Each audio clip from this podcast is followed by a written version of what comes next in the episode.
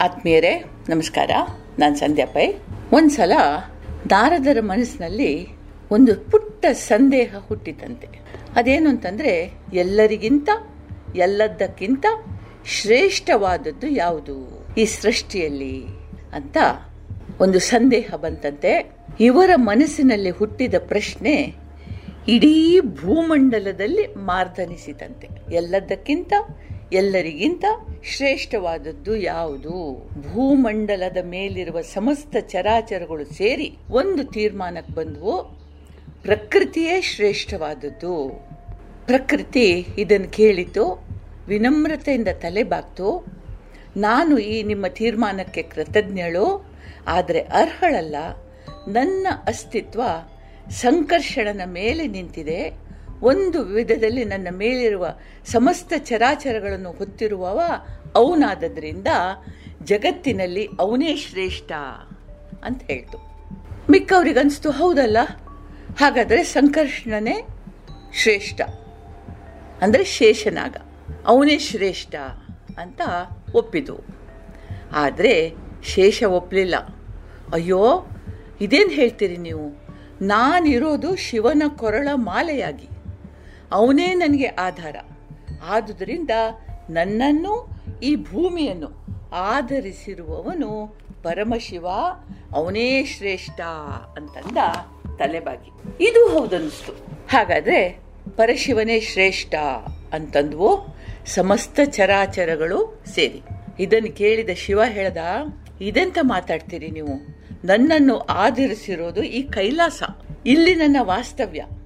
ಇದು ನನ್ನನ್ನ ನನ್ನ ಕೊರಳಲ್ಲಿರುವ ಸಂಕರ್ಷಣ ಶೇಷನನ್ನ, ಅವನನ್ನು ಹೊತ್ತಿರುವ ಈ ಭೂಮಂಡಲವನ್ನ ಹೊತ್ತಿರೋದ್ರಿಂದ ಕೈಲಾಸನೇ ಸರ್ವಶ್ರೇಷ್ಠ ಅಂತಂದ. ಕೈಲಾಸ ತಲೆಬಾಗ್ತು ಸ್ವಾಮಿ, ನನ್ನನ್ನ ಬುಡ ಸಮೇತ ಎತ್ತಿ ತೆಗೆದು ತನ್ನ ಹೆಗಲ ಮೇಲೆ ಹೊತ್ತುಕೊಂಡ ಶಿವಭಕ್ತ ರಾವಣ ತನ್ಮೂಲಕ ಇಡೀ ಭೂಮಂಡಲವನ್ನೇ ಎತ್ತಿದ.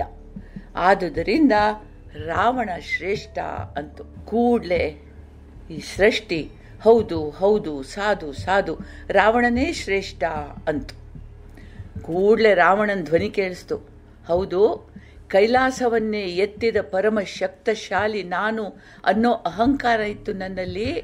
ಆದರೆ ವಾಲಿ ನನ್ನನ್ನು ಯುದ್ಧದಲ್ಲಿ ಸೋಲಿಸಿದ, ನನ್ನ ಅಹಂಕಾರ ಅಳಿಯಿತು, ನಾನು ನನಗಿಂತ ವಾಲಿನೇ ಶ್ರೇಷ್ಠ ಅಂತ ಒಪ್ಕೊಳ್ತೀನಿ ಅಂತಂದ. ಸರಿ ವೀರಾದಿ ವೀರ ರಾವಣನಂಥವನನ್ನು ಸೋಲಿಸಿದ ವಾಲಿ ಶ್ರೇಷ್ಠ ಅಂತ ಆಯ್ತಲ್ಲ? ಹಾಗಾಗ್ಲಿಲ್ಲ. ಕೂಡ್ಲೆ ವಾಲಿ ಹೇಳ್ದ, ನನ್ನನ್ನು ಕೊಂದದ್ದು ಪ್ರಭು ಶ್ರೀರಾಮಚಂದ್ರ. ಹಾಗೆಯೇ ರಾವಣನ ವಧೆಯಾದದ್ದು ಶ್ರೀರಾಮಚಂದ್ರನಿಂದಲೇ. ಆದುದರಿಂದ ಶ್ರೀರಾಮಚಂದ್ರ ಪ್ರಭು ಶ್ರೇಷ್ಠ ಅಂತೊಂದು ಸ್ವರ. ಕೂಡಲೇ ನಾರದರು ಹೇಳಿದ್ರು, ಆಗ್ಲಿ, ಹಾಗಾದ್ರೆ ಶ್ರೀರಾಮಚಂದ್ರ ಪ್ರಭುವೇ ಶ್ರೇಷ್ಠ ಅಂತಂದ್ರು. ಕೂಡ್ಲೆ ಒಂದು ಸಣ್ಣ ದನಿ ಕುಚು ಕುಚು ಕುಚು ಅಂತ ಕೇಳಿಸ್ತು. ಕಿವಿಗೊಟ್ಟು ಕೇಳಿದ್ರೆ ಒಂದು ಅಳಿಲ್ ಹೇಳ್ತಾ ಇತ್ತು. ಅದ್ ಹೇಗೆ ಹೇಳ್ತೀರಿ?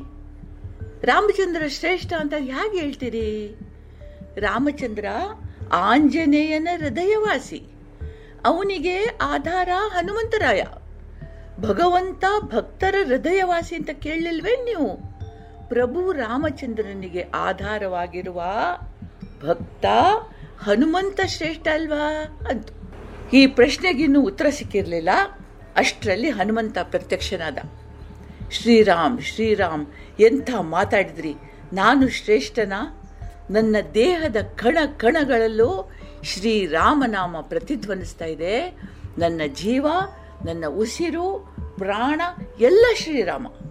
ಶ್ರೀರಾಮನಾಮ.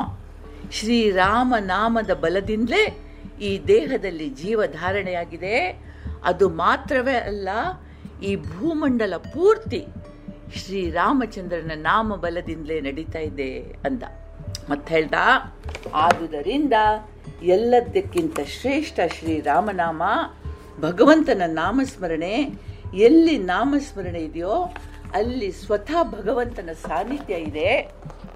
ಮುಂದೆ ಯಾರು ಇದಕ್ಕಿಂತ ಶ್ರೇಷ್ಠವಾದದ್ದು ಅಂತ ವಾದ ಮಂಡಿಸಬಾರ್ದು ಅಂತಂದ. ಸರಿ, ನಾರದರ ಸಂದೇಹಕ್ಕೆ ಉತ್ತರ ಸಿಕ್ತು ಅನ್ನೋಲ್ಲಿ ಈ ಕಥೆ ಮುಗೀತದೆ. ಏನು ವಿಶೇಷ ಕಥೆಯಲ್ಲಿ ಅಂತೀರಾ?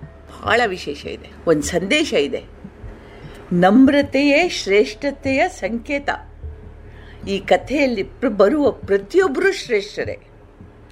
ತಮ್ಮ ಶ್ರೇಷ್ಠತೆಯ ಆಧಾರ ಹೇಳಿ ಮತ್ತೊಬ್ಬರನ್ನ ಹಿರಿಯರು ಮಾಡಿದ್ರಲ್ಲ, ದೊಡ್ಡವ್ರು ಮಾಡಿದ್ರಲ್ಲ, ಅಂಥ ಉದಾರ ಮನಸ್ಕರು ಇವರೆಲ್ಲ ಶ್ರೇಷ್ಠರೇ.